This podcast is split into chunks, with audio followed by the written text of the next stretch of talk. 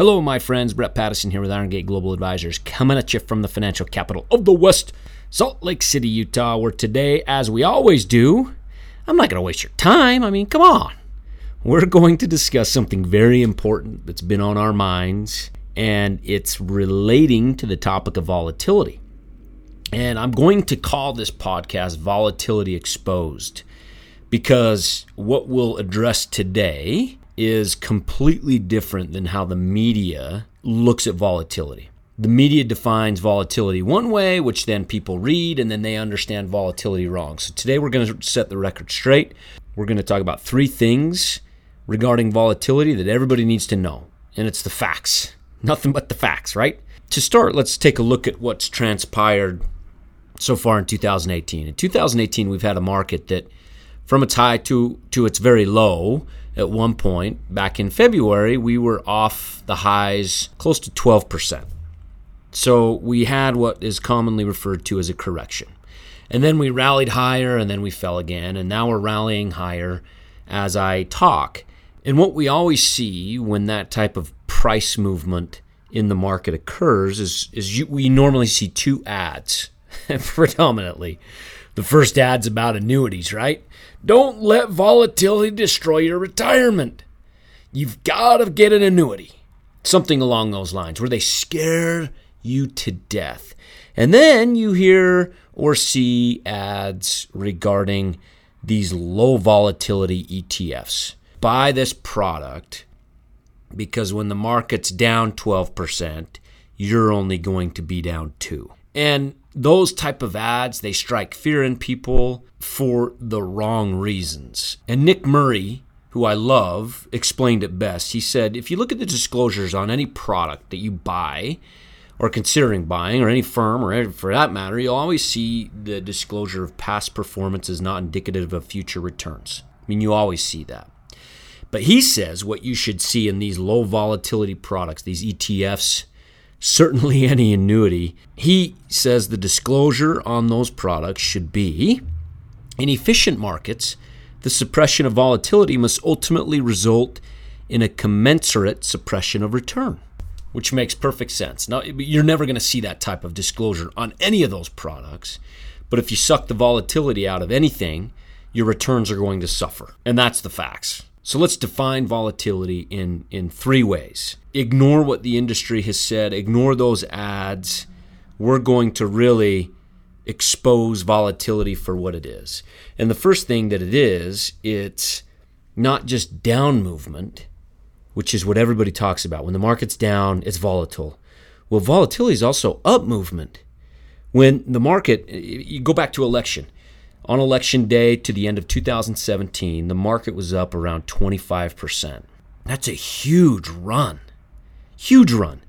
You never heard the word volatility once when the market was up. Now, this year, when the market's down 12%, it's the end of the world. And you see volatility is back. Well, that's that's not true. Uh, volatility is both the ups and the downs of the market. And in order to make money on the ups, you've got to withstand the downs. So that's the first thing you need to understand about volatility.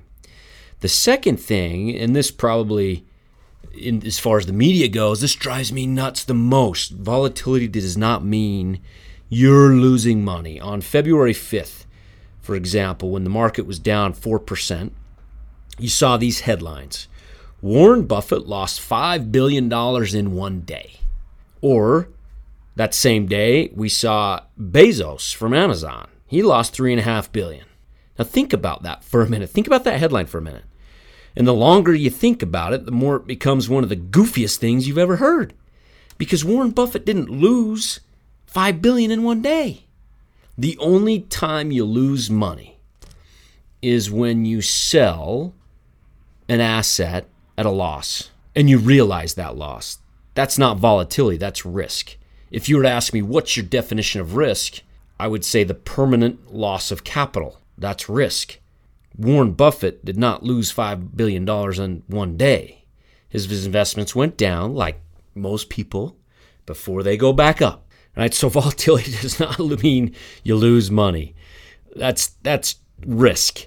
And risk and volatility are completely two different things, which leads us to the third aspect of volatility you need to understand, and that is volatility is not risk. I just defined risk. Risk is the permanent loss of capital. When the market or stock goes down, unless the fundamental story has changed in that stock or maybe in the market, the worst thing that somebody could do is sell. If they bought an asset for the right reason, then you withstand the volatility on the downside and wait for the volatility on the upside before you make money. The worst thing that you could do is throw some dumb stop loss or something on there that stops you out when the, that asset goes down before it goes right back up. So, volatility is not risk. We look at volatility as a great thing. Volatility is the price you pay to grow your wealth. If you suppress that volatility, like Nick Murray said, you're suppressing your returns. And that's a very, very important concept. I had some clients in my office just this week, and we talked about, you know what, right out of the gate with your investments, with inflation and taxes, you've got to make up, and we've talked about this in the podcast before, you've got to make up four or five percent right at, right out of the gate, or you're going to be losing money. And when you suppress volatility, that's what you're doing. You're suppressing your potential returns to the point to where it could damage your financial plan in the long run. So next time you hear the the, the media t- discuss volatility and fear and and the danger, and you see these crazy ads about annuities and protect yourself, you'll know to turn it off or to give us a call. Those are the true definitions of volatility. Hope that helps you moving forward. Any questions? Let us know. Thanks, folks. This is a purely public broadcast and is not intended to be personalized financial advice for any individual specific situation.